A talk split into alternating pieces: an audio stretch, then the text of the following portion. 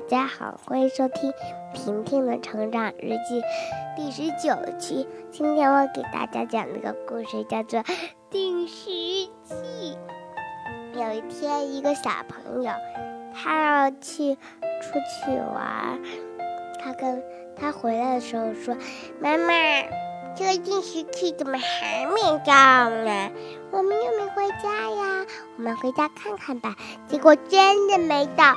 然后小小女孩就说：“咦，我的定时器没到，哼，我要啊定时器。”妈妈说：“明天就到了。”结果明天真的到了。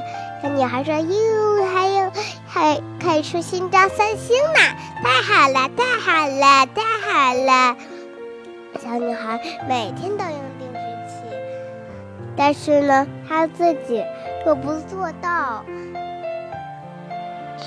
他弹钢琴也用定时器，他喝水也用定时器，他都是买来喝水的，可是又拿来干别的了。